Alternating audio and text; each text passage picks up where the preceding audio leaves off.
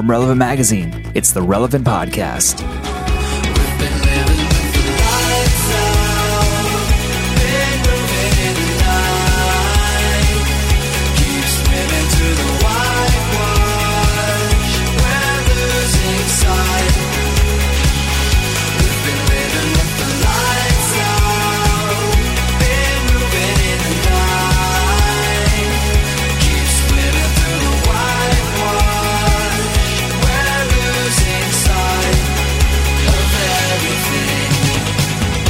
It's the week of Friday, March 1st, 2013. This is the Relevant Podcast. If you're a new listener, the Relevant Podcast is a weekly show where the team behind Relevant brings you interviews, music, culture, and absolutely necessary, important news that affects your life. This week's episode is brought to you by Audible.com. Audible is the leading provider of premium digital spoken audio information and entertainment. Users can choose the audio versions of their favorite books with a library of more than 100,000 titles. Some great books currently available through audible.com include Andy Stanley's Seven Practices of Effective Ministry, Craig Groeschel's Altar Ego, Becoming Who God Says You Are, Mark Batterson's The Circle Maker, and a lot more. Relevant podcast listeners can get a free audiobook and a 30-day trial today by signing up at audiblepodcast.com slash relevant. It's a special URL. It's only available at audiblepodcast.com slash relevant. Well, I'm your host, Cameron Strang. Here with me in our Orlando studios is the very lovely Maya Strang. Hello, everybody. To her left, our managing editor, interim podcast member, Tyler Huckabee. Still interim. I'll get it. Hi, guys. On the, po- on the Skype line from Loverland, Virginia, our, our, our contributing editor, Jesse Carey. Hello, hello. And on the ones and twos over there, our illustrious producer, Chad Michael Snavely. Hello, friends. So this is a very special episode Why? for a number of reasons. One of which, today, March 1st, 2013, mm. 2013, is the 10 year anniversary of Relevant Magazine. Wow. Yeah. It's huge. It's a big one. So we have a cupcake here in the studio with us. Uh, A single cupcake every ten years. You get a cupcake. so coming up later, uh, we we invite in the other member of the editorial team, and we're going to tell you a little bit of behind the scenes about our really really cool, very very fun 10 year anniversary issue, which has Tony Hale of Arrested Development and Yeah. Veep fame on the cover. Very so cool. it is a packed issue. Congrats, babe. Thanks. It's a Way to big go. Way to go. Yeah, here. that is So a big deal. That's a 10 years. That is a decade. yes, Jesse. I mean, when you think about it like that, wow. Yeah. Think of your last year and then think of it 10 times. That's That's a what we lot did. of stuff. Uh-huh. It's a lot of stuff. That would actually that's our tagline from now on. It's a lot of stuff. It's stuff. a lot of stuff. So, so Cameron, in the last 10 years, what have been for you personally some of the more memorable features in the magazine? Uh, our first kind of mainstream, what? How do we get that one? Cover was Moby. I'm going right. to say POD. Yeah. Ah, No, that one's easy to get. I'll, I'll, I'll, I remember Moby reached out to us. Like usually, you have to go after these Yeah. people. There's, there's. Um, Moby reached out to us. Uh, he wanted to talk to Relevant about Jesus. That's right. what the publicist Like we had us. the the writer go up there and to like, his house to in house. upstate Like New it was York. a really big it was deal. stunning photo shoot. It's the first time we had like a legit We cover. did that, yeah. That was that was groundbreaking. And when was that? How, how far into it? then? Probably about. It was the first year. It was the first year? Yeah, Was like it? it? was early 04. It was Wow. maybe our one year anniversary issue, somewhere around in there. Around there. I'll I'll never forget the story of Mickey Rourke. Yeah. Hmm. Yeah. The Yeah. Mickey Rourke story where in our in our article, he tells the story of why the church why faith is so important to him because it saved his life. And you're like, Okay, what do you mean?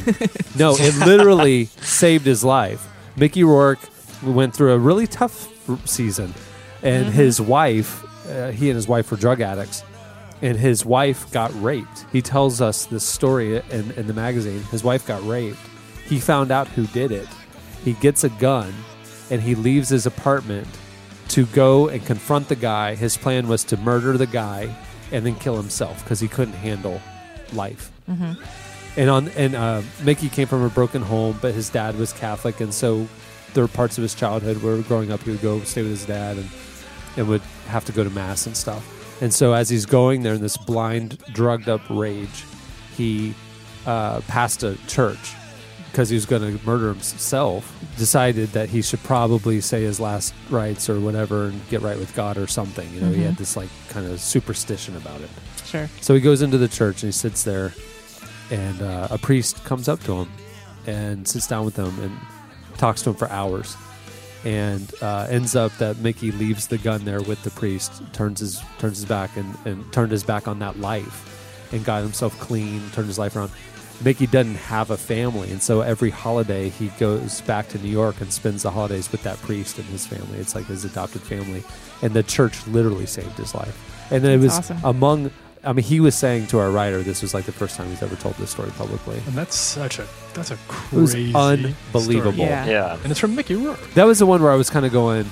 We actually publish a magazine. Yeah. You know, like we, Yeah. we have a platform to Yeah. tell stories that are compelling and stuff. I mean, And it coincided with his own career redemption. as right? well. Right, It, it really did. did. It was right Yeah. when that movie came out and The wrestler. the wrestler. That's why he was on the cover. Yeah. It was right then. So you know, there's a couple moments. There's been a lot of highlights. I remember, I think it was the second issue where everyone thought you were the person on the cover. First issue. Was that the first issue? Yeah. Yeah. With the guy back to the camera, like looking over the Looking over the city. cityscape. Yeah.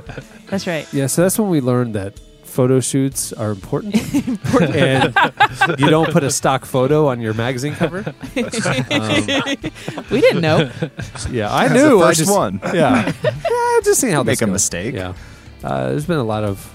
It's been interesting to see the evolution over the years, but maybe we'll talk more about that in that segment. Yeah. Also coming up on the show today, uh, they hit number one in the worldwide iTunes charts day of their release. Joel Houston of Hillsong United joins us Good, Good for them. to talk about Good Zion, them. Awesome. their brand new Knocking the album. Harlem Shakeout. it's about time someone dethroned that Harlem Shake they, in in- iTunes. they incorporated the Harlem Shake into some of their worship videos, so I think it was more of a more of a coming together of number one hits. right. it's just a Harlem Shake remix album, isn't it? From Hillsong. Okay, well, we're mixing things up a little. Normally, right here is where I would do our entertainment releases. You know, I've only done it the exact same way for about, say, six or seven years. Time to grow up. it's our anniversary. It's a new month. Time to grow up. So, we've created a new segment called Relevant Recommends. It's up next. Stay tuned.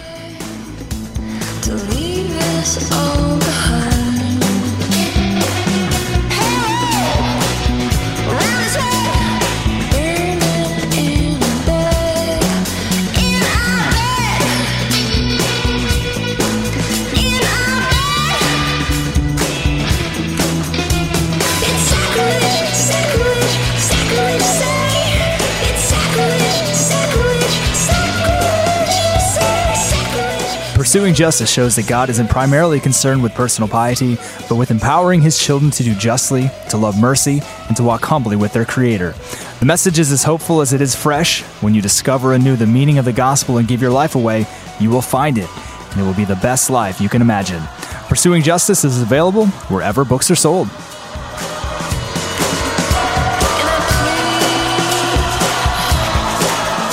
You're listening to Yeah Yeah Yeahs. The song is Sacrilege. Yeah, yeah, yeah. We don't endorse.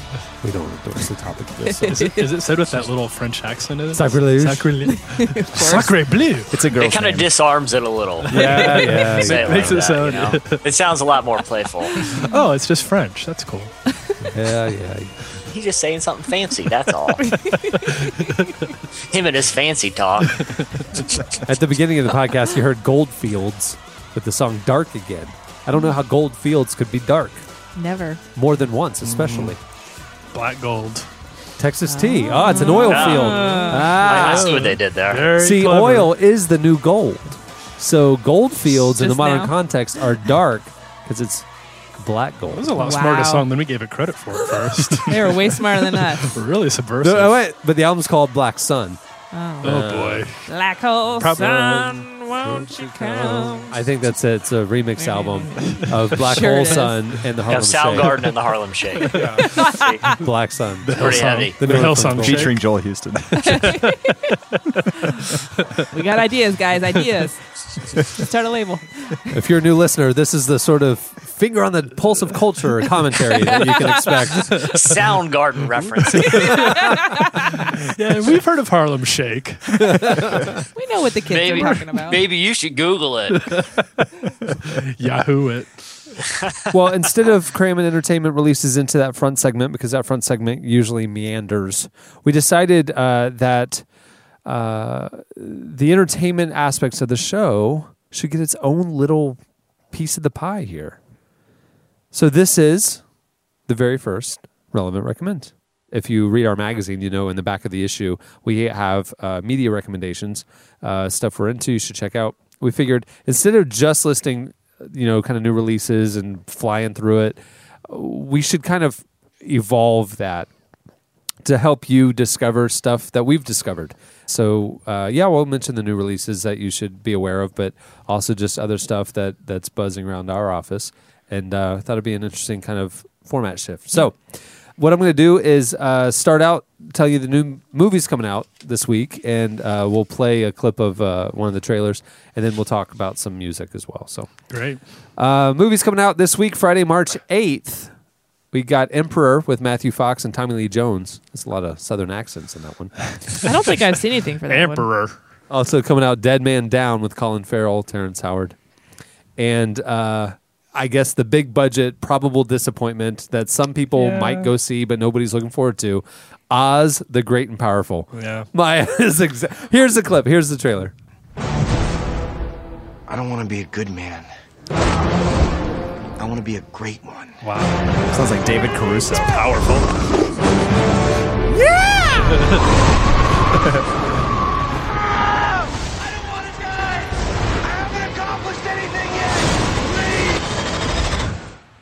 Now there's like three possible witches, right? And we don't know which one ends up being Yeah. the Wicked Witch. Anyway, Yeah, they all look pretty. all right, wicked, Oz is, Oz is coming out. Go see it. I think it's gonna be good. I don't, I don't get why this is coming out when Wicked, which is already a huge success, which everybody would. I mean, there's a I don't know about everybody, not me. Play? A lot of people would love to see a film adaptation of Wicked, especially Yeah. with Mm-hmm. musicals right now. And they decided to do this thing, which I- Some people is think Zach looks Braff good. also in this? Probably. Sure. he's one of the flying monkeys. He's actually all of them. They just digitized. Here's my problem. I don't like CG movies where like the primary a feature, environment is CG. That's why you like the Fast and Furious franchise because it's all real. Oh, It's all real. They do all their own stuff. Okay. Cameron's world got just rocked with the Oscars Dude. or Oscars. at, at, dude. and the Oscars. okay. There was a clip when they were doing the visual Yep. effects. S- Yeah. His heart literally like he went, oh. There, it was one of the race a- scenes from Fast and Furious. It was a really magical moment. and and they showed the the CG uh, that the cars were CG. I my jaw dropped. He started I was stunned. Did you did you like- pull? Did you rip the, the movie out of your DVD player and just throw it out the window? Did you, did you kick, kick the TV? in? I've been lied to. I've been lied to. That's what It's like finding out Santa Claus isn't real. Uh, okay, so that's movies. Music coming out on Tuesday, March 5th. We got a few. Brooke Waggoner is coming out with Originator. She's really great. Yeah. Josh Ritter with The Beast in Its Tracks. And uh, our pick of the week, Youth Lagoon with Wondrous Bug House.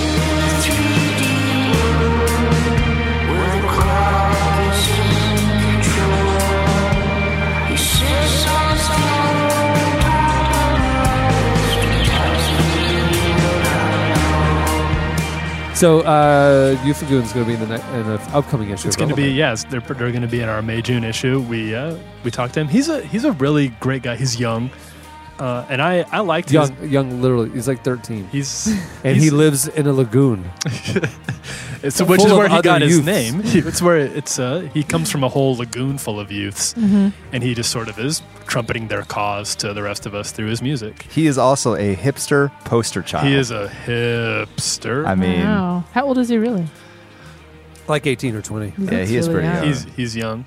I think his new album is a big step forward for him. Yeah, I do too. I, I really, I- it sounds a lot more. It does sound more mature. Uh huh. I wouldn't say it's an adult Lagoon yet, but it's not as Yeah. youthful as the last Right, Lagoon right. was. He's hitting some of the college age kids now. So.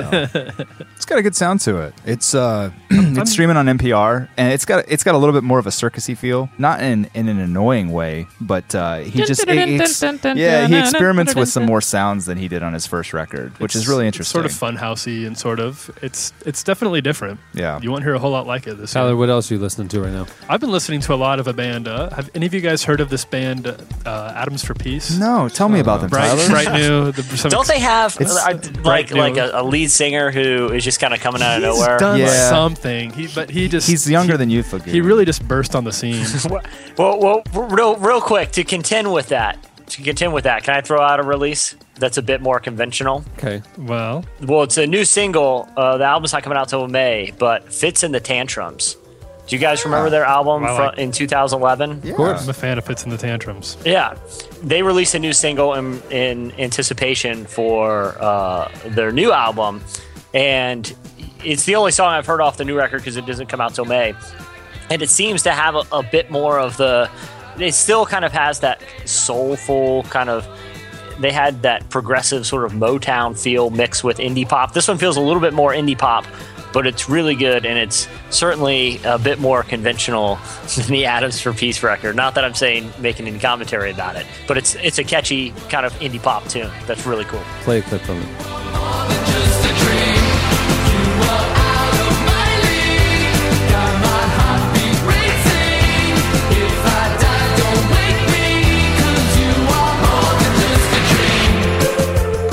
Fitz and the Tantrums uh, was Cohen's first concert after Yo Gabba Gabba. Really? Yeah, we were. Did my, you dig it? Maya and I were dri- riding our bikes around the neighborhood, right. and we rode down to uh, my local record shop, and we pulled up and heard really loud music playing inside the record shop, and parked our bikes, went in there, and Fitz and the Tantrums was playing in the in the store. And so we just hung out, free concert. Cohen loved it. did. Ended up getting a vinyl. The guys signed it to him. They loved him. Like he was dancing. Like when it was over, like he was like, "What?" Like you know, he Yeah, wanted to keep he going. wanted to do more. It was awesome. So yeah, we love Fitz and Tantrums. Yeah. So they have a new album coming out in May, but their the first single off it is "Out of My League," and you can download it now. Well, I'm going to recommend uh, one that came out this past week, Zion from Hillsong United. Yeah, Uh, Right. you know it's really good. They uh, we got the we got it about a month ago, and it came on a day that I needed it. If you love Hillsong's uh, Hillsong United's old stuff, it's got the anthem stuff uh, the, that you can sing in an arena, but it's it's also it got a different take. It's a lot more studio work, not as much of a live sound, a lot more female leads, um, a lot more uh, kind of intimate, worshipful stuff. That's really really powerful, and it's uh, an album I find myself listening to a lot. So. Yeah. Um, if you're looking for a new worship album, get uh, Hillsong United. It's apparently it's number one album in the world right now. So It's an it's an innovation in a genre that's not known for innovating itself very often, which I think is really really impressive. And it's Yeah. still managed to be very worshipful and very accessible. and very accessible and, and really authentic. Their fans will love it, but it'll draw in new people too. Right. That's Right. a, a good thing. So Uh, I am so not the person to ask about music. Just FYI to everybody. But what are you listening to Yeah. right now, Maya? Uh, besides all the mixtapes Right. Cameron's made me, Step up soundtracks. step up soundtracks. Nelly. yeah. Um, I'm actually still listening to The Lone Bellow. It's Oh, been oh, out for a sure. couple weeks. good. Cohen It's great. loves Cohen loves it. He loves the first song on it, and he'll let me play Yeah. the Is it. Green Eyes? Is that the name? Yeah, of and he just Green sits and and he sings it in the back. It's amazing. It's a good record. So- That was a buck ninety nine on Amazon MP3 this last That's- week. A lot of a lot of Yeah. podcast guests went over and picked it up. That's a- Totally a that's steal. crazy. Yeah. No, we love them. Lone Bellow, can't go wrong. All right, that'll do it for relevant recommends. Stay tuned. Up next, slices.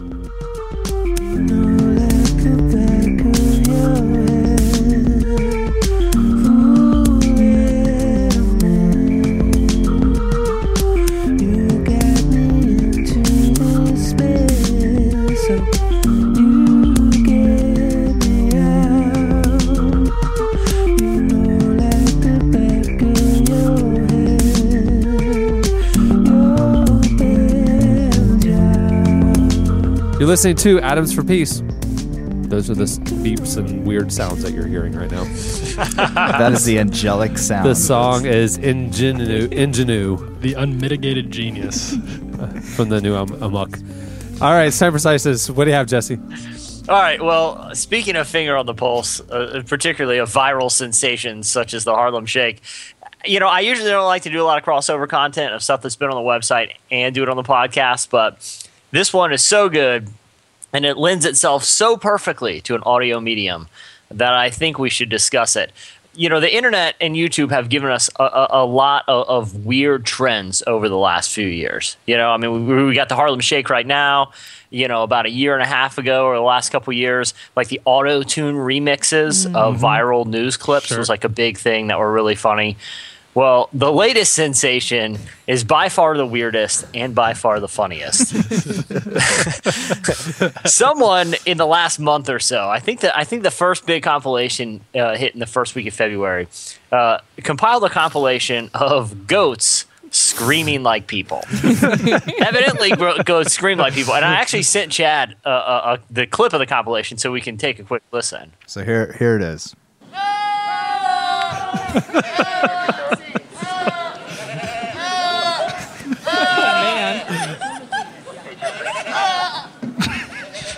So, So those are all goats. what? Yeah, yeah. You're listening to goats. What's crazy is when you see it and you hear the noise come out with their mouth of Yeah. that mouth. That's when it's even like to another level. Sort of, yeah, eerie. Yeah, it's like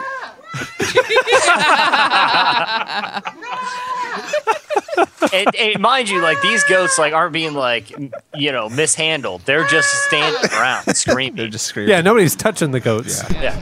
So, so these hilarious videos of, of people start uploading hilarious videos. People that obviously have access to goats, uh, of goats screaming. So, what's the next logical step in this? In these, in, in in the hilarious video process, something funny happens. It makes it on YouTube, and then it works its way into music videos. So I sent Chad a couple examples of goats screaming like people music videos that uh, have made their rounds on YouTube. Chad, can you go ahead and uh, queue up? Let's let's start with let's start with Usher. All right, here you go. I feel like stepping up right now. Maya's dancing on the table right now. Yep. Get down. This is a this is a dance party anthem.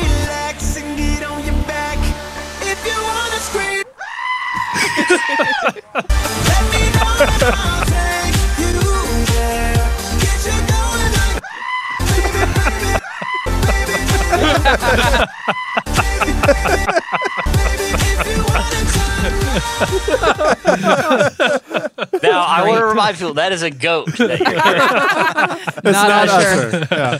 Uh, let's go ahead and and and queue up uh, Usher protege Justin Bieber.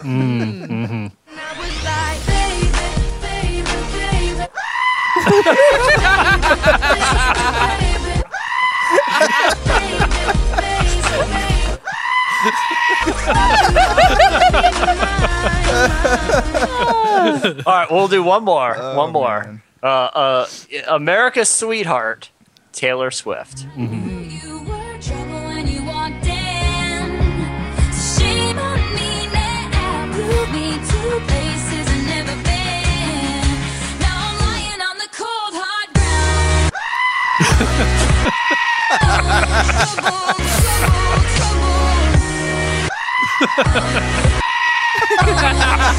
I think that's my favorite. I one. think that's my favorite too. Oh, wonderful. Uh, the internet's So- really coming into Thank its you, own internet. here. Thank you, Yeah, Al Gore. Internet. well done, internet. Yeah. I, you know, when when future generations look back on what our generation was able to accomplish with these marvelous breakthroughs in technology that had the capability of uniting the world and, and connecting people, they're going to see these and think that generation was hilarious. I think it sort of makes the whole internet worth it. Like for all the bad things that have come out of the internet. Like do- porn. Yeah, yeah. Oh, poor, like Yeah, this definitely neutralizes porn. This does- I, I wouldn't say new, it balances the scales. Maybe the internet's Ma- back yeah, to Al zero. Gore was on to something. That's all I'm saying. like when he was tinkering around in his, his lab, you know, conceiving of his invention, he knew one day that people would be making goat screaming remixes. It's kind of what Cameron you sound like when you step on a crab in the ocean. Stop. Stop. Why did you ocean. have to? Yours a little higher So there's pitched, a story actually. behind this. Did Hey, you step on a crab in hey, the ocean? If you're in the ocean and, s- and a Like, little, you can't see the bottom. no, you can't see the bottom. you We're don't not know- talking the Caribbean here. We're you talking the Atlantic. you don't know what you're stepping on. Yeah, you're already kind of wondering what's in the water that you can't see. Right. It's on the it's in the back of your mind. And if you come down and put your foot down and the little crab pinches it, what are you gonna do? How little? How little a crab? I don't we know. Talking? It hurt. Okay, I didn't see the crab. He screamed so high pitched and like like his legs are so like high stepping it out of the water and like I just was There's an like infestation. I just didn't even move. I was so in awe of this scream. Like that just came out of your A- mouth. As if even though you're like in the warm Atlantic in Florida, it's like you know massive Alaskan blue crabs, you know, taking toes off down there.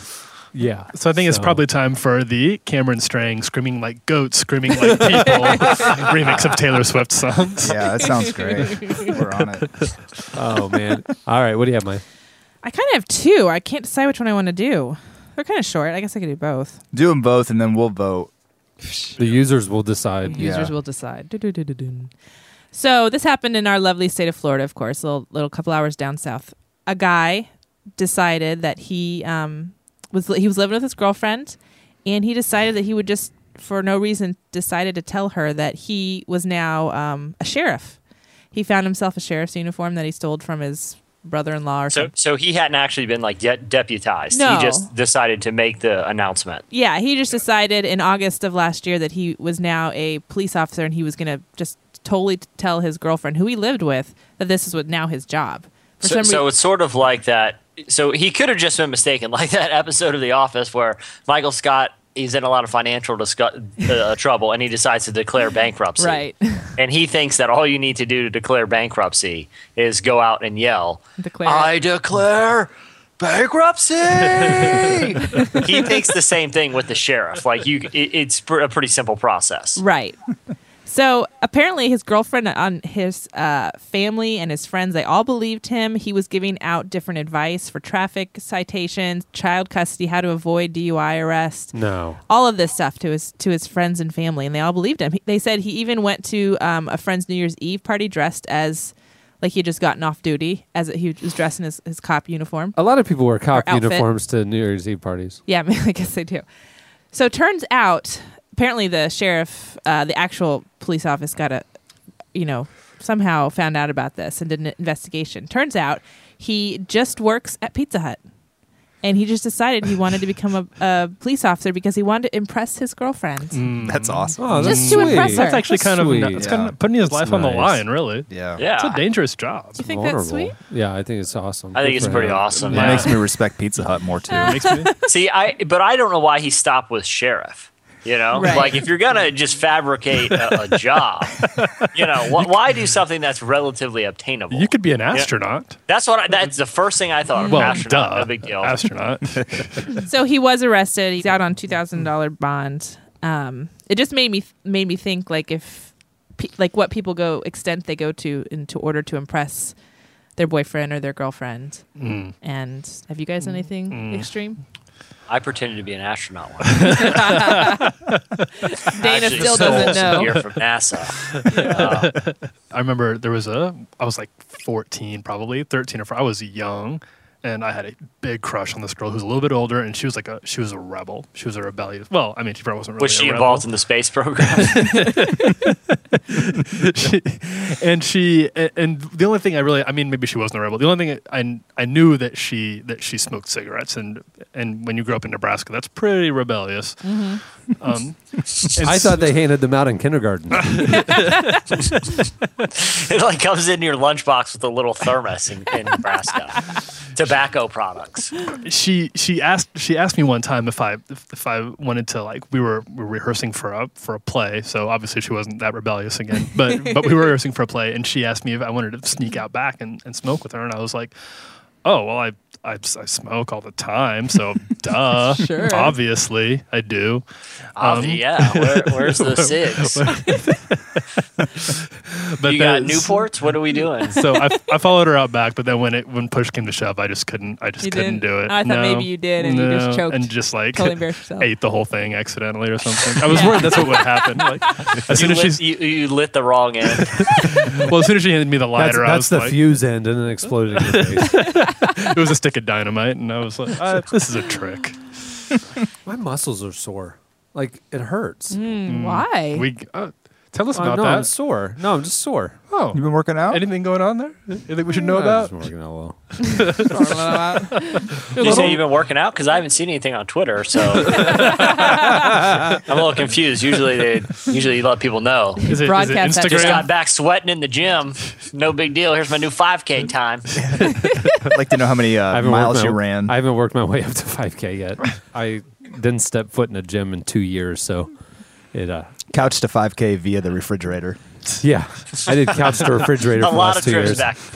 Yeah, and so, of course, having not done anything for a long time, you went in full force. full force, shock and awe. That Shock was and my awe. theory. She Shock, just, just did a quick shock to the system. little shock and awe, get things back in go- shape. You know, to get things pumping again. So I did. uh Kind of might have overdid it. Mm-hmm. So Like in what in what way did you overdo it? uh, I kind of remembered my max reps and max weights from when I was in shape. Just went ahead and started there. From your Mm-hmm. Yeah. So- and you did three rounds, 12 reps. I did three full circuits. First Yeah. time I've been in a gym in two and then you know elliptical and running. How, how many days ago was this, Cameron? Well, I'm doing a I'm doing a shock and awe also to to work out four to five days a week. So Ooh, this is an it's- ongoing It's campaign. been going, At but first, I thought you said 45 days. literally 45 days. ambitious. But the first day of shock and awe was Sunday night. We were recording this on Wednesday. It really hit me to the point of like almost like rigor mortis last night, Tuesday night. So two days after the first time, it was really painful. Like so you're saying your body is starting to slowly die. trying to reach the cupboard last night to get a glass of water. What took me about six minutes. It was like I had to like position my body sideways. You're making all these noises. You're like, oh, oh. And I'm like, what's wrong? just out like, of curiosity, do get uh, and, and just you know, I think this is an interesting discussion topic. Are you using uh, are you using a personal trainer? Or are you just going in there with you don't need that. All you right, don't he- need. Here's the deal. Back in college, I took four Oh, you bring this up all the time. Four semesters That's of weight really training. annoying. I know all. I know, I know the though. form. I know the stuff. So, And- so I don't you're, know not, if you're it's- not you're not going to pay for some. Hasn't things changed since Weightlifting 98? technology has gone through quite an innovate lots Cameron, of I innovations since. See, Maya last I night. disagree. I, I work out with nothing but a bunch of old medicine balls. okay, So I have I have an Like anvil, Jerry like Seinfeld. one, one of those like cubicle anvils, you know, and you just kind of heave it around and medicine balls. That's all I need. I think of '90s weight training, and I think of like people in a lot of brightly colored late purple 90s, spandex. First of all, Yeah. Mm-hmm. late nineties. So first of all, I know the form. Second of all, over the last ten years, there were seasons where I would have a personal trainer. You know, so she would okay. keep me updated on any changes in biology. You know, so no, Like any new discoveries. yeah, like The oh, multiple if- evolutions yeah. of Like we discovered a new weight. So I know. This one is weird. It's right between 25 and 26 pounds. It's- we didn't even know about this weight before. You should be aware. but it's the perfect weight. Yeah. It really, it's yeah. Scientists have been working pretty hard to crack this one, so make sure you incorporate it. So I know You're about not the. just doing the medicine ball thing, are you? I know, I know about rotating. You know, do your upper body one day, your lower body the next. I, you know, muscle confusion. I'm in mm-hmm. on all of it. I know all the trends. I just decided to go all in, shock and awe, work out every muscle in my body day one, and then go from there. You know, Please, can you please tell me that when, when you went to the gym, you carried yourself like someone who was going in for a shock and awe campaign? Like you had the weight belt on, you know, cut off sweats. Like when someone was on a machine that it was obviously you needed to use, you just stood right over them staring.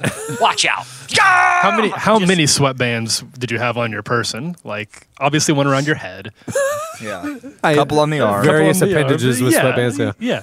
Well, here, here's the thing that I've also learned is like the, the gym I'm going to is uh, our neighborhood gym. It's not a it's not a big one, and um, and so day one I'm in there Sunday night. There was you know four or five other people in the room, you know, and everybody's kind of sizing each other up and kind of like they saw me as the out of shape guy that they've never seen there before. So I kind of got those looks. Well, then the next day. You know, I'm walking So in. you had to impress them out of the gate. and he decided all there and then. them. this is and awe one guy that was like crazy in shape. I mean, just like he was doing s- marathoner type stuff. I was like, I was really impressed and intimidated. And so then the next night, I'm going in, and as I'm walking in, he's walking out, and I'm going, "Hey, he's doing back to back days. So am I. We got a little something." I gave him a little head nod.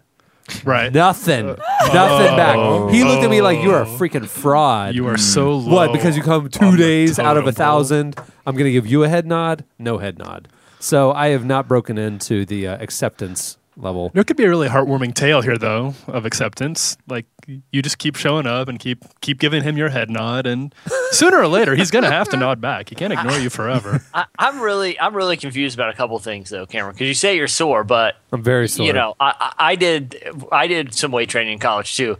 So I'm, I think it may be your technique. Let me ask you a couple questions. Are you lifting with your back? okay, so, so that's one. When you when you lift something. Do you just haphazardly grab it and jerk up as hard as you can while screaming? well, that's what I was taught. Yeah. I, well, okay. I don't understand why you're sore. It's not making sense. I'm just having trouble putting the pieces together here. I've been trying. I've been aware that my body was probably going to seize up on me, so I've been doing a lot of things to try and stay limber. You know, just wait, kind of. wait. You, you're afraid your body's going to seize up like mid workout, like you're lifting weights and you no, no, just no. lock up? No, rigor days later, is like- already setting oh, in. That's what I'm saying. Like I knew that a really bad shock and awe seize up was on its way. Right, I was going to say, if your concern is that happening during weightlifting, I would reconsider weightlifting. It's a- an epileptic fit that sets in in the middle of weights over here. so I've been walking around trying to stay limber. You know, I've been trying to kind of Keep combat up. rigor mortis. So I've been like, you know, flailing my arms as I walk down the hall. I've been walking on tiptoes. I've been, but I feel like my entire body is on the verge of one massive like. um uh, uh, Charlie horse, Like a full body a full body Charlie horse is just like on it. Uh, that's what I'm on the cusp of. You just curl into a fetal position and you can't break out So of I, it. I figure if I can keep going every night, I will stave off the full body Charlie horse. You know, but I think the second that I stop getting the blood flowing, Mm-hmm. the full body Charlie horse is going to take over for about a week. I think the takeaway here is we should all stop working out. this I- just sounds really dangerous. Well, it is when you're as out of shape as I am. Bad for your So, health. Uh, what do you have, Tyler? Well, I, I stumbled upon a, a slice that was interesting for a number of reasons, not the least of which being that it features some of our friends and multiple Oscars.biz nominees Duck Dynasty. Hmm. You you may be aware that Duck Dynasty appeared last night, Tuesday night, on Jimmy Kimmel, which I didn't see, but I'm sure it was an interesting, a fascinating interview. Those guys seem interesting. And Morrissey of the Smiths was also scheduled to play. He was scheduled Isn't he the to be lead the singer of the Doors? The, the Duck Dynasty guys confused him for Jim Morrison. Oh, that right? I didn't know. Willie, Oh, Willie tweeted. He said he that they were there doing rehearsals, whatever. Oh, I didn't see and that. he told Uncle Si that Morrissey wasn't going to be on the show, and Uncle Si goes, "Lead singer of the Doors." like, and he tweeted. Willie tweeted- Basically. yeah, yeah.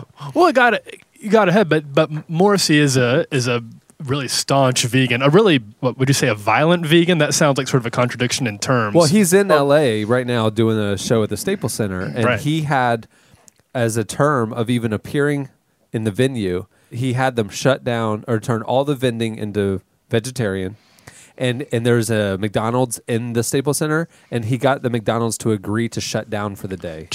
So Wow. Well, the Staples Center actually released a statement after that and said that they agreed to offer vegan alternatives, but they're still planning on serving meat. oh, hmm. so they clarified. Hmm. Yeah, Interesting. And but to Tyler's point, you know, the Smiths had a song, you know, "Meat Is Murder" is one of their, you know, early It was hit. punky anthems. and he's so he's been known for for a while, but he's turned people away from his shows who are wearing animal products. He he doesn't. He just Really? spots it from the stage, like he's spotting raccoons. He has Just- he's be, just- he just calls them out. he he snipers them from the stage. Wow. No leather. So being a Morrissey fan is sort of a you have to really commit to being a Morrissey fan. So uh, since Duck Dynasty is obviously known for sort of bypassing the meat is murder rule in their own show, he canceled his appearance 24 hours out. He told Kimmel that he wasn't going to be appearing. well, that's on all it. they require. It's like a doctor's office. and there was no and there was there was no penalty charged to Morrissey. Morrissey. Because they shoot ducks and eat frogs and Yeah, machete snakes. He called them he called them animal serial killers. Ah, But, but yeah, Kim, Kimmel wasn't too happy with it, though. No, he, Kimmel he, wasn't he happy said with it. that I don't see how Morrissey can ever justify going on any talk show because there's meat in probably every green room of every show. So I, th- I see it almost more as a publicity stunt for Morrissey. Kimmel came out and criticized a Them? guest who canceled. He was unhappy. Wow. You let Yeah. people know it. But he Wow. was but he but Kimmel's been one of the more outspoken of the late night talk show hosts. But he was not while he was angry, Duck Dynasty the members of Duck Dynasty themselves really took it in stride. Yeah. You might even say the higher road. And then and, then I heard I heard um, the dad Phil he laid out the gospel on Kimmel last night. Like Oh, I saw really? people tweeting about it when it happened. I didn't watch it. Phil said, whoever this guy is, and he obviously doesn't know who Morrissey is, which should come as no surprise to anyone. Whoever this guy is, if he wants to eat vegetables, no problem. We don't mind. If somebody says, y'all eat ducks, we're like, yeah.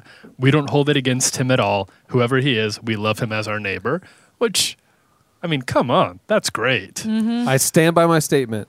They're the best Christians on TV. I think after that, I'd have to agree with you on that. Yeah, I'd- it, it, it, Kimmel said his statement was that he shouldn't. i- If Morrissey's going to kind of make some sort of principle statement and call out these other guys who are just responding to an invitation to be on the same show he is, then he shouldn't do any late night talk show if they do any commercials with like Outback or McDonald's because they're making the same profit off of you know whatever he, he says his principle is against you know and i'm not criticizing vegans i'm just saying it seemed a Yeah, little Chad. classless of morrissey to do that with such short notice Chatty's cheese. Chad eats true. cheese. He's Chad's not eat cheese. He eats fish. I eat fish. I'm a I'm Fish a very very liberal vegan. yeah and again I, I don't think this is a statement about veganism it's more a statement about you know the proper way to you know communicate your convictions with someone you Right. know Right. Okay. That'll do it for Slices. Stay tuned. Up next, Joel Houston.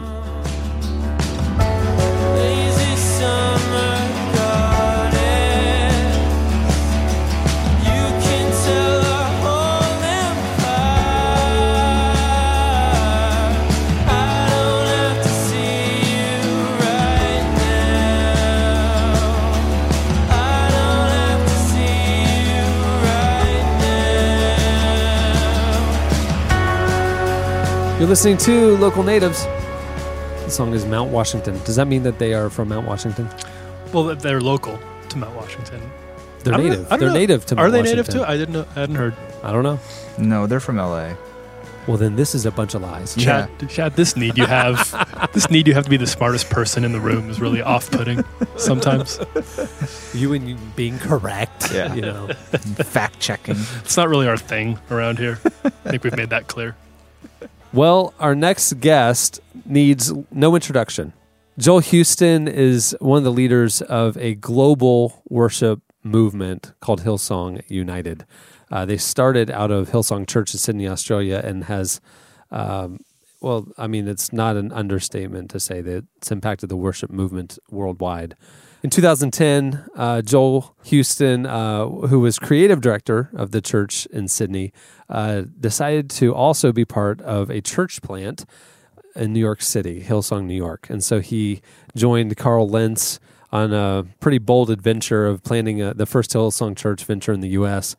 Uh, he still does the work in Sydney. Uh, so he's creative director in Sydney. He's he's a leader at Hillsong New York. He's recording new albums and has just released Hillsong United's third studio album in addition to 10 live albums. So this is the studio album.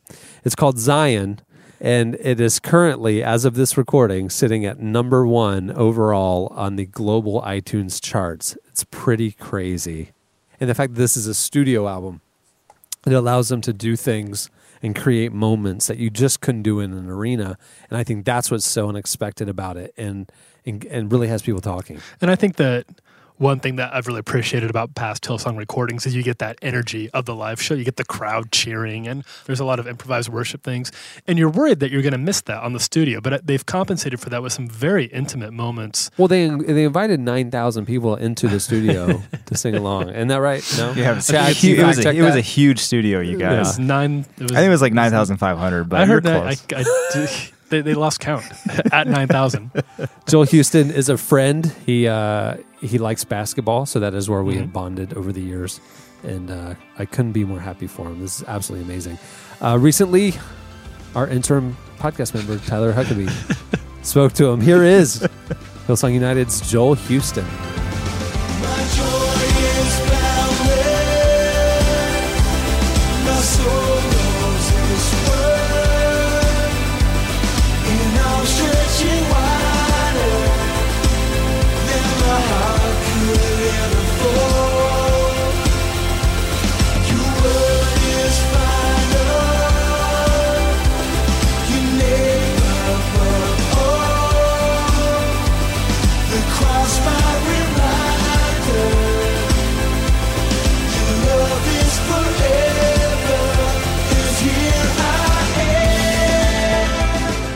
Where did the the whole concept of Zion? When did that first start to surface in your thoughts about the project? I guess it was late in the process, and uh, and I just came back to Isaiah 60 and was just reading it, reading through it, and just this idea of Zion kind of kind of kept, you know, for me it's like you know I grew up in church and I was like you know I hear about Zion all the time. And I was like, what, what does that even mean? Like, what is who- who is Zion? Are we Zion? Like, is it is it a place? Is it someday, one day, or is it is it right now? Like, and and uh, I just I just got this revelation that um you know that, that Zion is is the people of God and that we are the temple of God now, and that and and all of us being the people of God, you know, drawn into His kingdom, you know, one way or another, are wrapped up, you know, with Jesus, who I guess represents the New Jerusalem, and I just I just I love the solidarity that comes with the idea and the purpose that's kind of wrapped up in it. That you know, um, the kingdom isn't one day, someday. That you know, we're not dragged out of being prisoners of sin just to kind of one day, someday, kind of go off to heaven. Because if that was the case, I feel like you know we'd be saved and God would take us right there and then. But there's much more to the story. You know that God is continually working in and through us, and He's wanting to breathe His kingdom in and through us. You know, in the world that we live in right here and now, and and so it just it just seemed like it was something that you know I know a lot of people are probably going to have a lot of questions about it, and it's in some ways it's a controversial subject because you know there can be so such skewed kind of whole of views and and, and understanding of what, of, of what Zion is. But you know, I felt like it was an opportunity for us to take people on a journey, and, and I love that. I love you know telling a story and trying to unwrap just kind of break down, you know, what it is God's calling us to, and it's it's obviously something that's very precious to the heart of God, and I think it's something that that we can uh, find that place within when it comes to actually actively living out our faith here and now, you know. Carry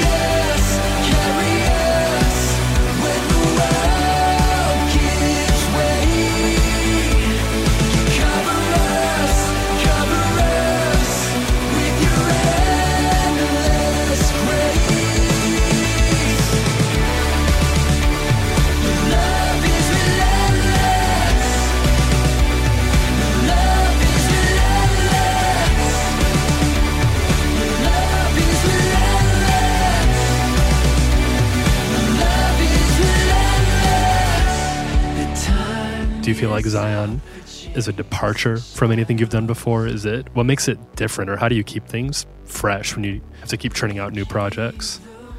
for me, it has to be fresh because I just I, I get bored too easily, you know, and and and I love a challenge, you know, and, and I love a fight, and I think you know, for anything to be worthwhile, it has to come with a cost, and it has to come with challenges, and it has to come with a real, like I was, I was saying before, a real sense of kind of feeling like you're stepping into a place that you've never been before, and mm-hmm. you know, this project, like we wouldn't have done it, and or we would have done it, and if it didn't feel like it was costly or new or fresh, or I don't even know if, if we'd release it, to be honest, you know, because it's just, I think, you know, what God's given us the opportunity to do is too precious, you know, and and so this project, I mean, definitely, you know, I walk into it like it's the first one we've ever done. And I said that with Aftermath, and I meant it, you know, it's like we have to be going somewhere new, and so I think, you know, musically, lyrically. Um, the ideas surrounding it, every aspect of it uh, has to be stepping into a place that we've never been before. And, and I, feel like that's the nature of God. You know, He wants to take us deeper. He wants us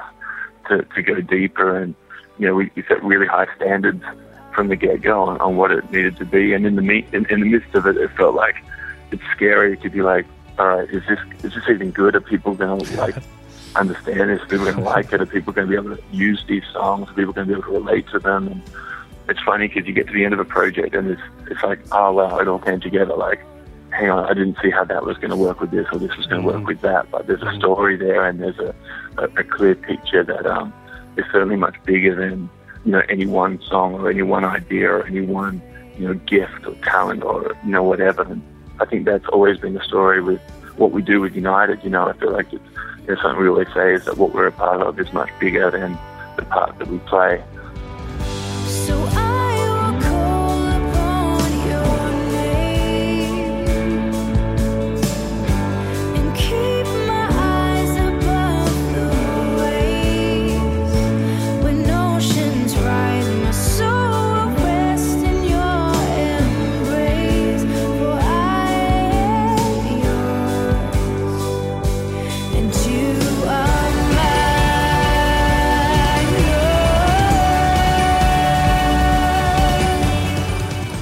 Deal with the? Because one thing that that I remember hearing about worship experiences a lot, and even feeling about them, is you go to a Hillsong concert or something, and you have a really wonderful experience and a really uh, revelatory meeting with God, and then you leave, and that feeling is just sort of gone. Eh, What do you hope people come out of after a concert that will that will be more lasting than just the the music? know, I, I always pray that what we do is more, you know, than just songs and, and music and smoke and mirrors, you know, and you know, it's it's one of those things that you wrestle with, especially from a just a human point of view. But at the same time, you know, I, I believe that music, you know, is created by God for God, and uh, and as a gift to us, you know, to help us enter into the presence of, of God. I don't know if that makes sense, Mhm. but like Mhm. um, it's certainly something that you know, the only thing that can change our lives or that can you know draw us closer to God is, is really His presence and and an understanding of who Jesus is. And you know, we, we say one of the things that we always say is you know churches you can't save anyone. You know, churches can't change anyone. Uh, a, a worship experience can't save anyone, change anyone. Only Jesus can do that. And so our job with everything we do is to kind of create an environment, a platform where people can en- encounter Jesus. And so, you know, it, it's all got to serve that purpose. And, and, you know, then, you know, you, you have this kind of pressure to go bigger and bolder and stronger and whatever. And, and, you know, I think sometimes we can get fearful and steer away from that and go, oh, you know, like, let's not make it about all the stuff. But at the same time, God gave us all the stuff to use to bring Him glory. And so that's kind of why we do it. And, you know, the fact is, you know, there's kids who'll cry out to God and, and make these crazy confessions, you know, about what they're going to do for God, and they're going to walk straight out of there and face the realities of life. But, you know, I feel like what we do and, and, why we do it, you know, can't be kept, like limited by fear of people kind of just not getting it.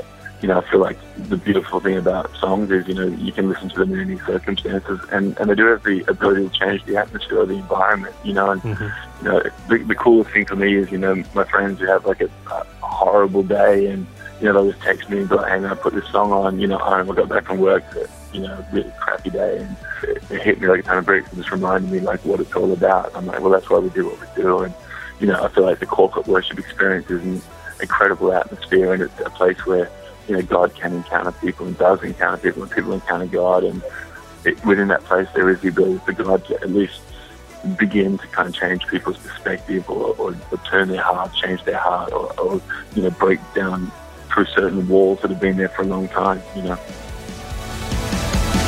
the Lord.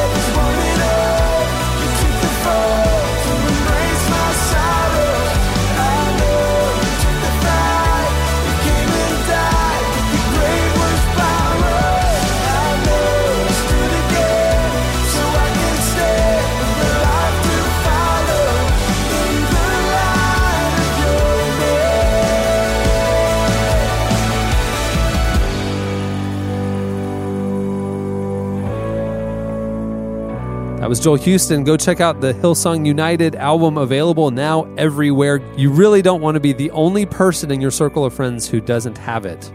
You don't want to be that guy. Go get it. Buy it, support it. Don't stream it. Get it now. Zion. like a skull beneath the ground.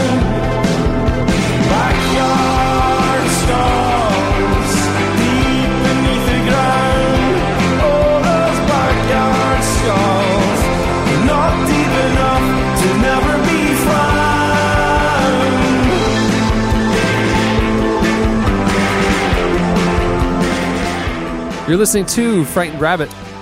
The song is Backyard Skulls. Okay, if I was in a backyard and I was a rabbit and I ran into skulls, I'd be frightened too.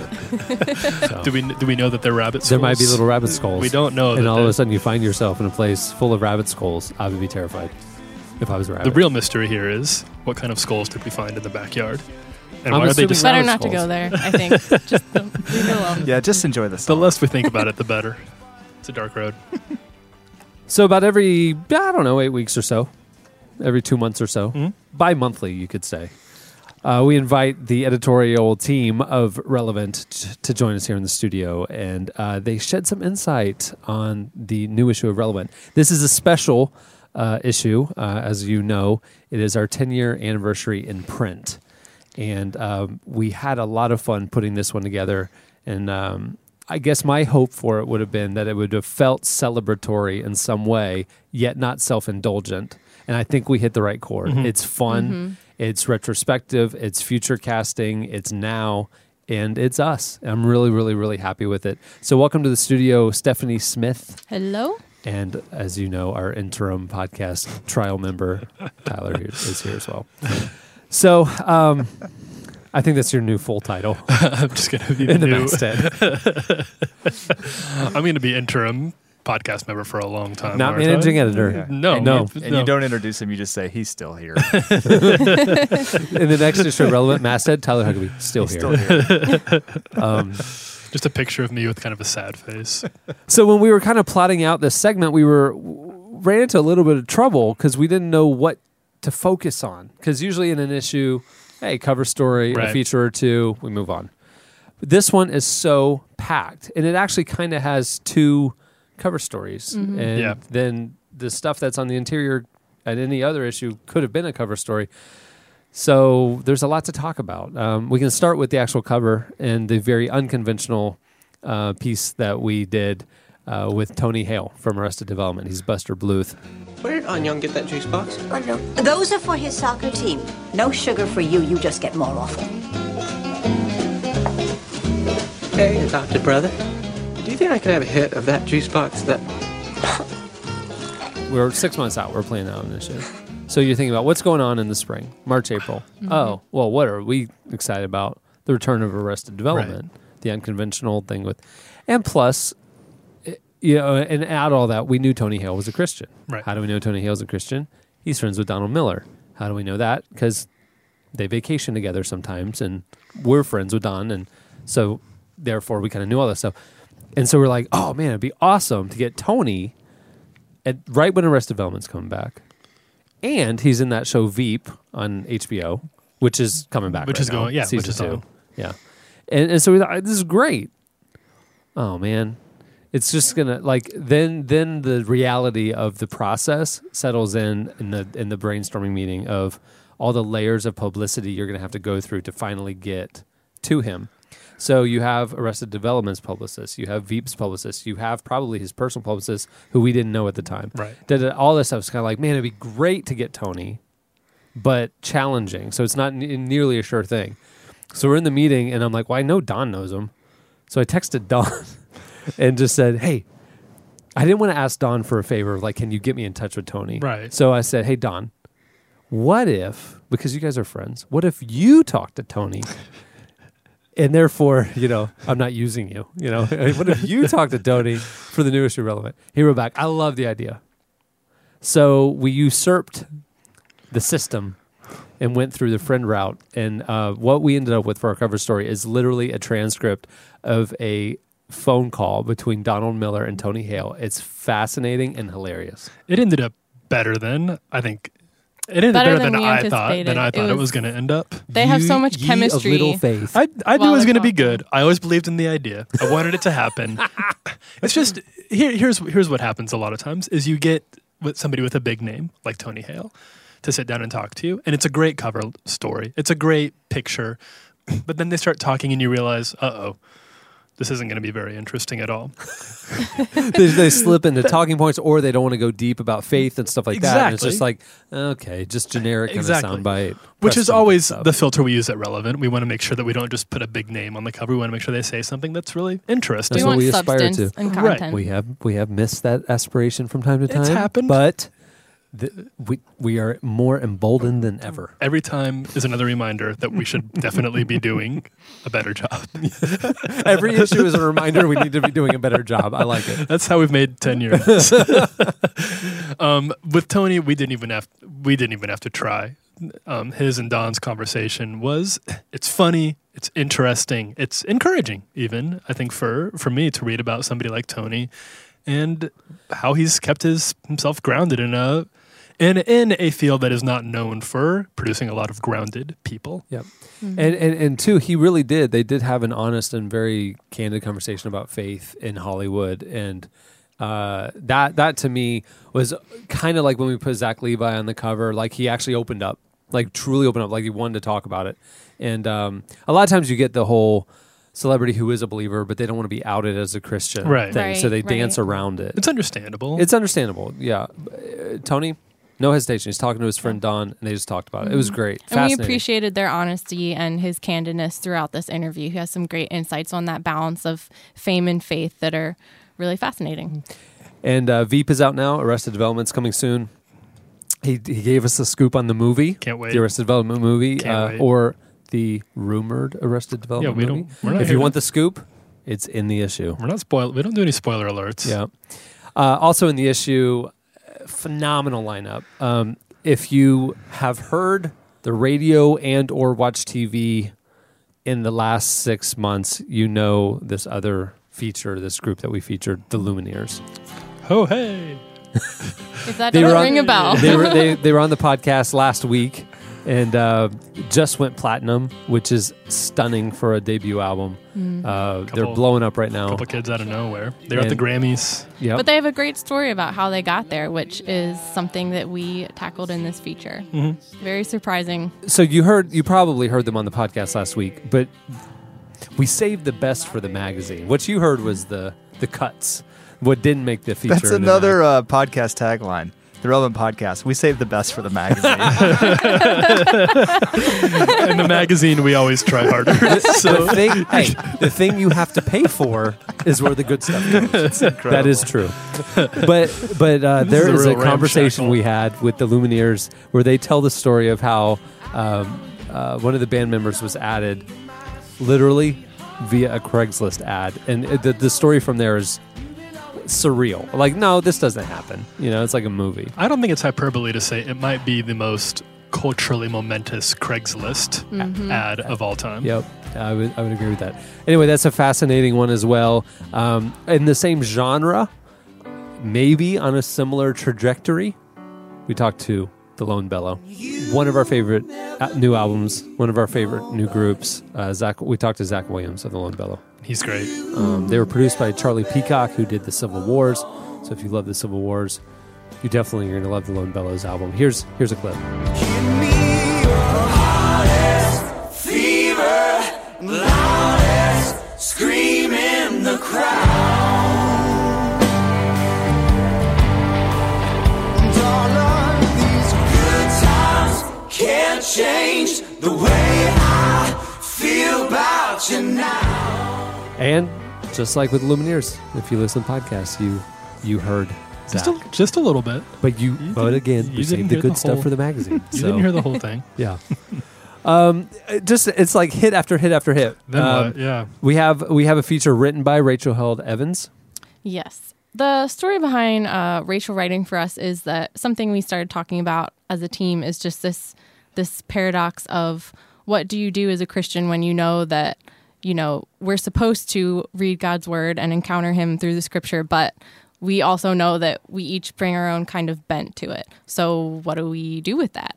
And something that kind of gave rise to that conversation was Rachel's new book out this year on biblical womanhood kind of raised a lot of questions about gender roles. And that's something she tackled in the book going into, you know, what is a biblical view on manhood and womanhood. And um, she sought to kind of explore those questions through her book. But then again, when the book came out, uh, critics were one of their first things they said was that, well, this isn't exploring these questions in a biblical way. This, you know, they attacked her uh, biblical interpretation methods. Jon Acuff wrote a, a, a quiz, a humor piece for us uh, that I'm not going to give away. You just need to you need to read it. Uh, Did we preview that on the podcast at any we time? we did not. He was on though. Jon He was, was on on, last week's podcast. Yeah, Uh, he did not do this piece. Um, w- w- Michael Gungor writes for the issue. Uh, we look at uh, one of our favorite emerging bands, Milo Greene. Takes me away, takes me away, takes me away. We talked to Mark Burnett and Roma Downey, uh, producers of the upcoming Bible miniseries, the, the epic uh, miniseries on the History Channel coming up in March. which we've seen a little bit of, and it looks really good. Really good. The Bible Really well looks done. really you have good. to see it to believe it. Yeah, yeah. we're- So we're you hear you hear that a massive reality show producer and the star of Touched by an Angel are going to do a Bible miniseries, and you go, "Uh oh." We were skeptical. We were, but I was skeptical, But I don't like to be a doubter. When you see the footage and you see that this thing looks like a hundred million dollar epic Mm-hmm. cinematic Mhm. film, you kind of go, "Oh, okay." That's what we talked to them about. How in the world they they see this as their gift, their legacy to back to the church. That they've been blessed with the opportunity to do this, and so they did this for the church. Mhm. They're both believers. They talk about that. It was a fascinating interview. Laura Studarus, uh, one of our one of our favorite writers, sat down with them in L.A.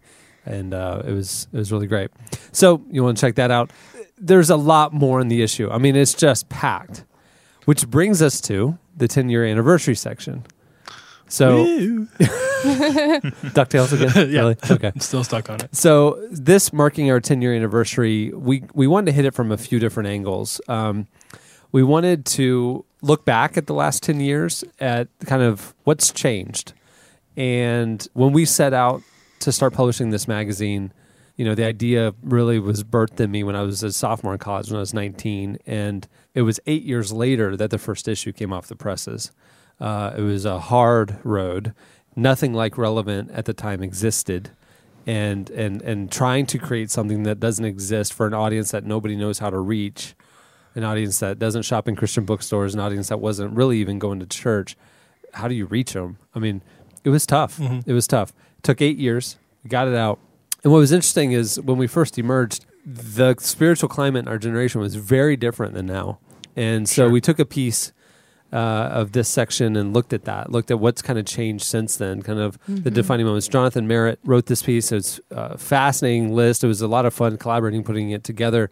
um, 2003, I was a freshman in college, and I remember getting my first issue of Relevant magazine. Or I remember a friend coming in and saying, "Hey, have you have you checked this this thing out yet?" You're like, Um, it is my destiny. where to he be and. I knew then and there I would never One rest. day I will be an interim member of that podcast. and I will still be there, no matter what.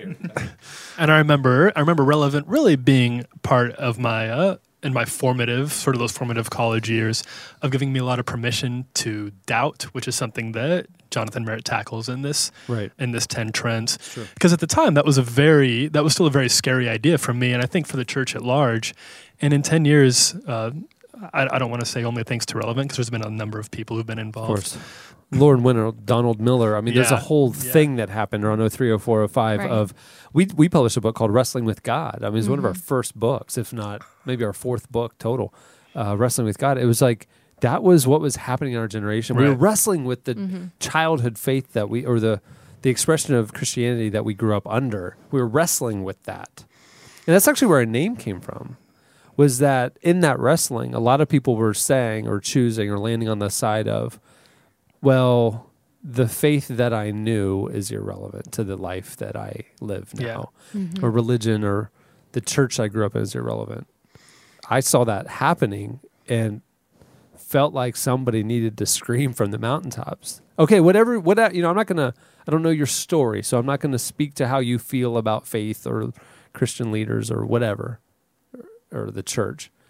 But whatever you say about a man-made institution, the man-made expression of the church, if you say that's irrelevant, fine.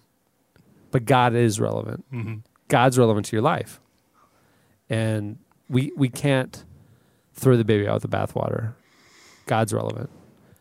Magazine relevant. The magazine is named that way because we're talking about the stuff that is relevant to your life. So faith in knowing God is there at the crux of it.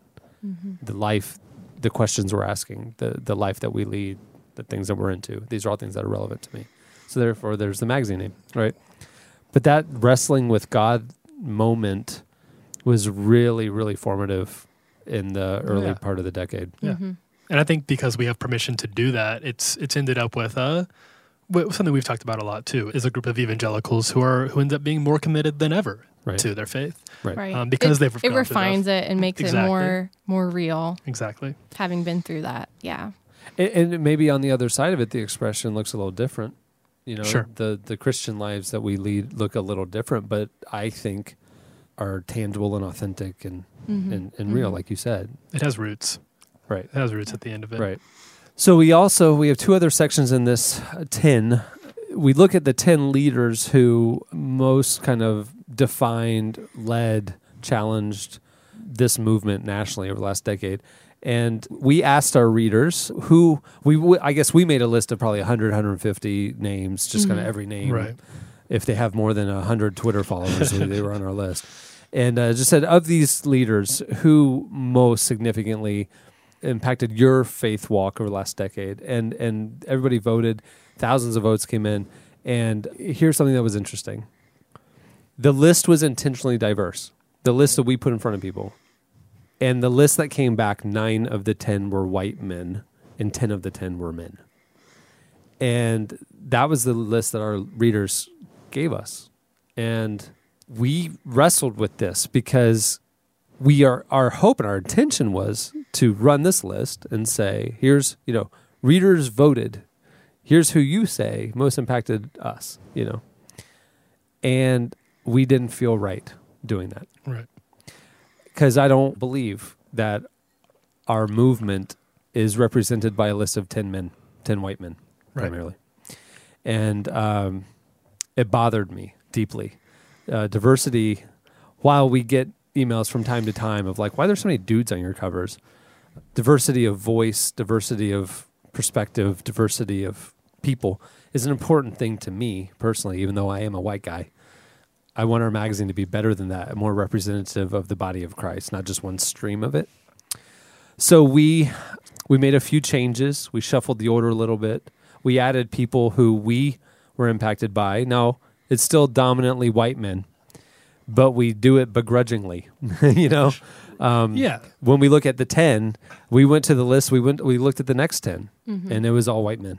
And we looked at the next ten, and there might have been one woman. You know, it's just like And in the process, I think we were so, for as many challenges as there were with this list, we were very encouraged to know that the final list is so much more than 10. There are so many people out there who are doing Sure. really amazing things and leading movements today that we just didn't have enough page space to fill, but uh, it was great to kind of rediscover them in this process. And, and and what we tried to do is make sure our aspiration over the years has been to build bridges between the streams. You know, th- like there are many streams, and and and so like you you whoever you are listening are in a stream of Christianity. You you you practice your faith or you congregate with people who are like you. I mean, that's the truth.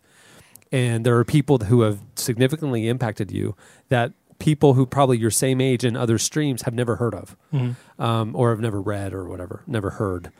And so, um, what we try to do is intentionally uh, have a connection with all of these streams because there's one river. And we want to give voice to the river, Right. and the river is made up by all the streams. And so, what we wanted the list to do was be representative of the breadth of the river. You know, you'll see certain names that kind of represent a category more than they were the only person in that category who made their mark. Mhm. It's just this person kind of personifies a stream. Uh, the the third component of all this was to say, well, we've got all these amazing things that have happened in the last ten years that have changed things dramatically, and we're sitting here talking to all these amazing leaders. More importantly than looking back, I want to look forward. I have a hard time looking back. That's just how I'm wired. So I really wanted to make sure that this wasn't a pat on the back retrospective. uh, I want to make sure that it was challenging Mhm. and It was- future Mhm. casting. Yeah. And so we asked these leaders and others what they saw. Um, preferably, it was people who were a little further down the highway than we were and could tell us what's coming. Mhm. And we asked them, what are the things that our generation is going to have to deal with in the coming decade? What are the things that are maybe not on the current radar that are going to define the next 10 years? The list that came back was absolutely fascinating. Wonderful. Well, the new issue is available now. In the issue, you'll find, if you can name them, they're in it. Bob Goff, Bono, Rob Bell, Lauren Winner, Rick Warren, Jon Acuff, Joel Houston. Joel, yeah. I mean, if they're out there, they're in this issue. if you've never seen an issue of relevance, start with this one. It'll catch you up of 10 years of stuff you missed. Yep. Um, it's a cheat sheet issue.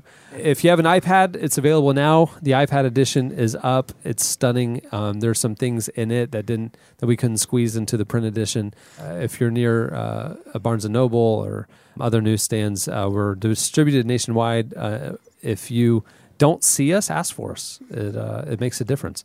And um, if you want to subscribe, head over to relevantmagazine.com. You'll get instant access to all of the content on the website, plus your subscriber extras like albums and, and other things immediately.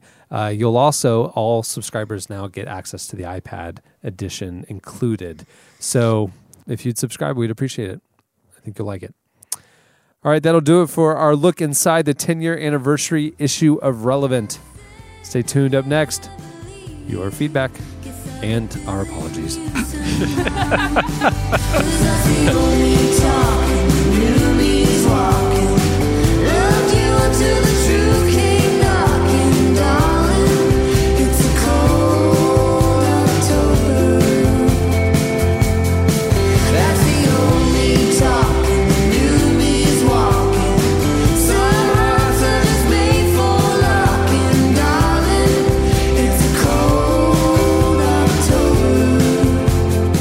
You're listening to Escondido. The song is Cold October. It's time for your feedback.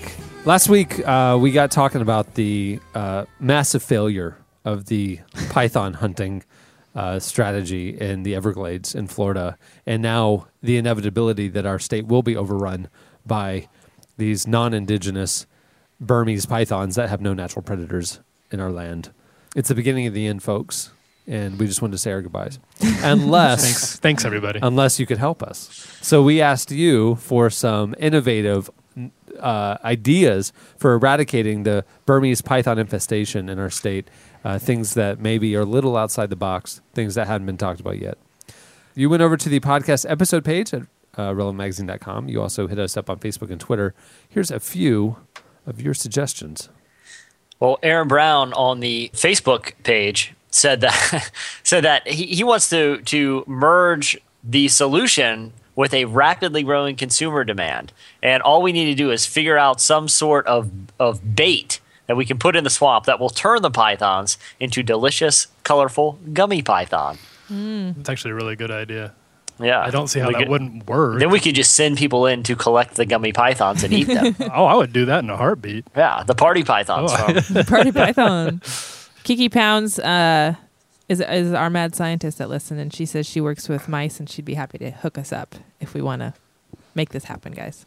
Oh, with the, The mouse poisonous- drop yeah. that we were thinking about doing. Now, now speaking of that, did you guys see several links to news stories of of government officials actually dropping poison mice? into- yeah, in Guam. Yeah. yeah. Oh, that was if you heard last week's show. That was our theory. That's where we ended up. That we should Apparently- poison mice and drop them into the Everglades. The Burmese pythons would eat them and die. And that- Evidently, a government intelligence officer listens to this podcast every, every week and had access to such an experiment and decided to pull it off. I mean, that's the only logical explanation on this thing. so, so if it goes well in Guam, so we do all of our experiments on Guam, Over in Guam. on the, Yeah. the Guam residents. like, we're not sure if this is going to work in America. Let's try it in Guam. 'Cause well, if it go- technically, America owns Guam. Right, that's what we're saying. It's our little Yeah. test lab. It's our mm-hmm. R and D facility, Mm-hmm. and, it, and if something goes horribly wrong, it's contained because it's a pretty small island. And what's more American than that? We open a McDonald's in Guam, and we do our experiments there. It is really the most American of any land in the world. so good idea. No, on a quick side note, Jordan Wiseman posted on the Facebook page that a link to a a story. TJ Maxx and Marshalls are coming together to launch an online shopping uh, experience. Experience this can would only be- mean that a Someone's at your house, Jesse. someone is at my house. I'm kind of. Oh, it's a UPS guy. Don't worry. Um, Thank goodness. yeah, the the authorities are here. Uh, They found you. It's a fake sheriff. There's a guy in a sheriff's suit standing right outside my door, Holding some He's- flowers. I will say this: he's pretty impressive. I'm pretty impressed. Uh, no, but TJ Maxx and Marshalls combining, I think our only presumption is this will open up some sort of wormhole in the universe. Right. It's true. I try. I unsuccessfully tried to start a Twitter feud between the two uh, last week. But I didn't. saw that. You were tweeting at Marshalls saying to Marshalls that TJ Maxx is talking some smack about it and linking to the TJ Maxx name. And then you were saying stuff to TJ Maxx. So if, considering they're owned by the same company, they didn't take the bait. I just I just thought it'd be really fun because someone there's someone's job both of the maybe it's the same person but someone's job is to maintain both of those Twitter feeds. And I just thought it'd be really funny to just get them all riled up you know? But they didn't take my bait. They probably get that all the time some smart aleck I I'm surprised I didn't get blocked by either Marshalls or Twitter on or on Twitter. Andrew Buchler, um, I believe it's Buchler, had a good idea of why we why we're trying to kill off the pythons without trying to make a buck off of it. His idea was celebrity python hunters, in which we take certain celebrities, mm. maybe it. a little past their prime, send them into the Everglades and have them do it, and then if we pick the right celebrities, it's kind of like a win-win situation for us. we have to be smart about which celebrities we send in. send, send Busey down there he's always up for a Oh, that was- reality that was one of you put Busey, a stick, and an airboat in the same room, and, and you're not going to have any snakes left. I'll tell you that much. Right.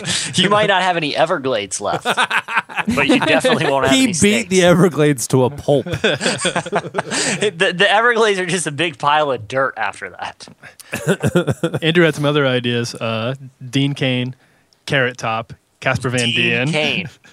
Dean Cain would also beat Dean Cain would to a shriek like a little girl when he got pinched by a crab. I'll tell you that much right I, now. I'll tell you, I, I, I believe listeners, I don't know if they'll remember, but I think Dean Cain was um, nominated for a Lifetime Achievement Award in the first Oscars.biz. he did not win. well, he has another chance if he goes and takes care of our Python problem. Yeah, I, I would, That I'd would be be willing a- to renominate him. That'd be a lifetime achievement. Oh, yeah. Caleb Hilrick on, on the Facebook page posted some pretty phenomenal uh, tattoo mock-ups. Yeah. Oh yes, of Yeah. Tyler and his. Yeah, and he also he also mocked up an Oscars.biz trophy, which I really like. If we ever have, if if one of us is able to acquire a 3D printer and replace the plastic with solid gold, I think we should go ahead and make this uh, this trophy. It's the Oscars trophy, but it has Jungle Bird's head on it, wearing the little Union Jack toboggan. I like it. Okay, that'll do it for your feedback. If you want to check out the rest of it, uh, you can head over to our podcast episode page at relevantmagazine.com. Okay, it's time for our new segment, probably weekly. okay, so last week, uh, Maya brought a slice about giant goldfish taking over Lake Tahoe, and we thought it tied in with the uh, invasive, non-indigenous Burmese python Mhm. news. You know, so Maya found a photo in a news article of a man holding a large, large, large goldfish. We posted it on our podcast episode page to alert everyone to the creatures, Right.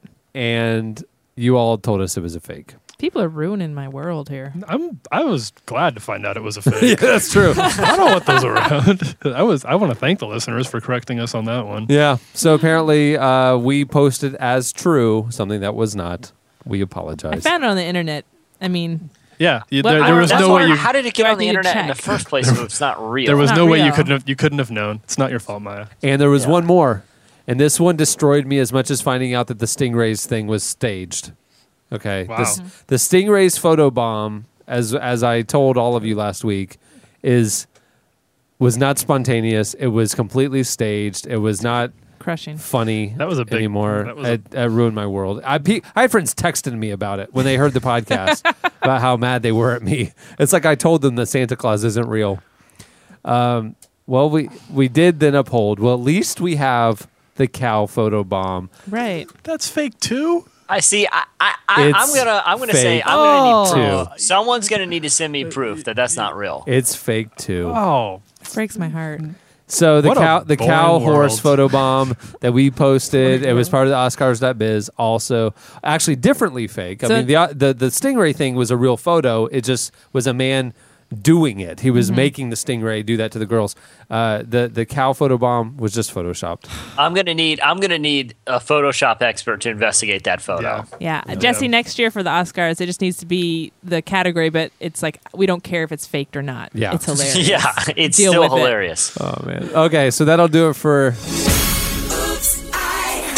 Surprise, surprise, we were wrong. yeah. surprise, surprise. We were duped and didn't do any research. yeah, told you all like it was. Like I said, I I, I would I'm I'm standing by the photo the the cow photo bomb. I'm gonna need some sort of evidence that that that, that was fabricated. Okay, I, I guarantee you right now, if you Google cow, I'm doing it right now. cow now. photobomb fake, probably there's somebody who snoped it or whatever. It makes my heart happy that a cow would smile like that. Kind of like goats screaming like humans, Yeah. cows smiling like cats. Is like that humans. what's next? Is that yeah. fake? Now we're gonna find out that goats aren't actually screaming like humans, and then what am I gonna do? if those goats or screams aren't real, I'm done with the internet. I'm done. I'm done. I will. I will try to, you know, do whatever I can to just have the, the plug pulled on the internet. I will book my airfare by calling the airlines from now on. I will call my friends on the phone and ask them how they I are will mail doing. letters. You just watch. You just watch. I will ask for pictures of my friends' lunches by hand, delivered to me. I will go to lunch with my friends so I can see their food versus seeing a picture of it on When the I go internet. to the gym, I will one by one tell them. hey, set a new 5K time today. I'm running. Everybody see me running? I'm running right now. This guy. When I become the mayor of the bank next door, I will stand on the street corner and proclaim it. Will you just start shouting your tweets to people? on the just, just When, stand when I'm having a bad day for ambiguous reasons and want people to know for sympathy, I will just proclaim, having a really tough day, you guys. When they say, "Hey, how you doing?" You tell them the truth. That's what mhm. you do. Yeah. little with a little sad face emoticon. Yeah, I, I just actually make Frown. a sad face. Yeah, cause your face. Stick your nose Yeah, out. Exactly. So hopefully the goats. We don't want to have to resort to those measures. So This hopefully sounds- the goats scream like like humans. Can you imagine a world real. without the internet? That sounds awful. Well, that's when I learned how to weightlift.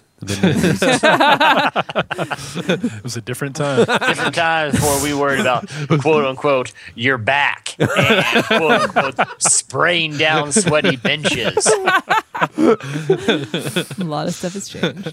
All right, it's time for this week's. Editorial question of the week.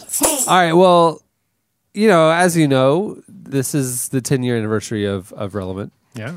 And um, as you heard at the beginning of the show, Maya was making fun of the fact that our first cover was a stock photo. And we're really lucky to have made it past that. It was more that just everyone thought it was you. Yeah, I, I still like it. I stand by it. So, It was great. so uh, what we thought is, yeah, we're not above critique. We're not above constructive criticism. We're not above mulligans and asking for do-overs. So it's been two, 10 years. We can talk about it. yeah, now. I, the pain has subsided. yeah. yeah, I have enough distance you now. might be This year it became okay to talk about. yeah. so we here's what we're gonna ask you: If you could do the first cover story of Relevant over again, what would you have made it, or what should it have been? Um, March 2003. That was the time. So think about where you were back then, what you were into. What were you listening to? Who were you reading? What were you watching? Where were you going? What were you thinking about? And what would have been a cover story on Relevant that would have drawn you to that magazine to say, wow? And our I- story was on Our 24 7 prayer. Our right? story was actually a story on a pretty awesome movement based out of London. Pete Greig, 24 7 prayer, 24 7prayer.com. It was pretty cool. The pro- and we had a photographer there and the story and everything. We just didn't have a cover shot. Mhm. And uh, So it was more of this guy looking over the city. yeah, it's a generic shot, you know, and it's really unfortunate in hindsight. So, so we're not saying there's anything wrong. We're not saying there's anything wrong with the subject that we selected Right. and talking to Pete Greig and everything. Uh, what we're talking about more is the cover itself. So, so we're opening it up. So, if you want to do a different cover story, or and if the more creatives among you want to design a Mm. cover, Yeah. the first cover of Relevant, the ideal first cover of Relevant. And put it over on our pace, Facebook page or something like that. Uh, we'd love to see it. I'd probably I'd probably put Pikachu on the cover. I know it was a little bit. That's past, what you were into back Really? then. I know it was a little bit past his prime, but I think he had sort of a turnaround, like in his own in his own life and his spiritual life, and it'd be Mm-hmm. an interesting story. So, so the question of the week is: if if we could redo the first cover of Relevant from ten years ago, what would it be? Maybe tell us some of the cover lines, some of the stories. Maybe you could just Mm. call a mulligan on the whole issue, and redo the whole issue. If you, there you yeah, go. Yeah. If you're the if you were the guest editor of the first issue of Relevant ten years ago, so I'm not saying today, I'm saying in March 2003, what would be your Whatever your age was at that point. Yeah, if you were 12, what would the Pikachu is probably pretty realistic. Pogs. Yeah. If you're the guest editor, who would the cover be? What would the cover look like? What are some of the cover lines? What would the first what should the first issue of Relevant have covered knowing what you know now? There you. And we will pick one lucky winner to do all of our work for us from here on. in. yeah. The- Yeah. yeah. the best one will design the next cover. The, the best one has a job. Not paid Not per really. se, but but a more, job. more of a duty. You'll have a duty, an unpaid duty. you have an obligation to us, binding verbal contract. Okay, so head over to the uh, podcast episode page at relevantmagazine.com, or you could post it on our Facebook page, or I guess you could send us a link via Twitter at Relevant Podcast. Well, many thanks to Joel Houston for talking to us. Make sure to check out the brand new Hillsong United album called Zion. It is everywhere and blowing up the charts. You won't regret it. Follow Joel on uh, Twitter at Joel Houston, or you can follow Hillsong at, at Hillsong United. If you want to get the new issue of Relevant, it's out now. If you have an iPad, go get the iPad edition. It's it's pretty awesome. There's some extras in it that we couldn't fit in the print magazine. It's really great. It's right there on the App Store, the newsstand. Search for Relevant. Uh, it's also available on newsstands nationwide. Most Barnes and Nobles, some airports. Look for it. If they don't have it, ask for it. And of course, you can subscribe at relevantmagazine.com. When you subscribe now for $14.99, both print and digital access is included. So you, bo- get both the print That's and right. iPad editions now. Uh, we've simplified everything. And of course, you get all the subscriber extras with the free albums and all that kind of stuff. So again, now we would appreciate the support, and I think you'll really like the issue. I think you'll really like it. Tony Hale was a great sport. Many thanks to Don Miller and all the others who are involved in the issue. Um, it's a culmination of a decade of fun stuff, good things. Mhm. It was fun, fun putting it together. Well, on that note, we'll wrap it up. I'm Cameron Strang. I'm Maya Strang. I'm Tyler Huckabee. I'm Jesse Carey. That's Ty Michael Snavely. We'll see you next week. Return to the Mack. Get up what it is, what it does, what it is, what it isn't. Looking for a better way to get up out of bed instead of getting on the internet and checking a new hit. Me get up. First shot, come strut walking. A little bit of humble, a little bit of cautious. Somewhere between like Rocky and Cosby's for the game. Nope, nope, y'all can't copy yet. Glad moonwalking, and this here is our party. My posse's been on Broadway, and we did it all way. Grown music. Shed my skin and put my bones into everything I record to it. And yeah, I'm on. Let that stage light go and shine on down. Got that Bob Barker suit game and Plinko in my style. Money, stay on my craft and stick around for those pounds. But I do that to pass the torch and put on for my. Thanks for listening to the Relevant Podcast. Go follow us on Twitter at Relevant Podcast. And for more great content, check out relevantmagazine.com. Halfway across that city with the back, back, back, back, Labels out here. Just got back sweating in the gym. No big deal. Here's my new 5K time.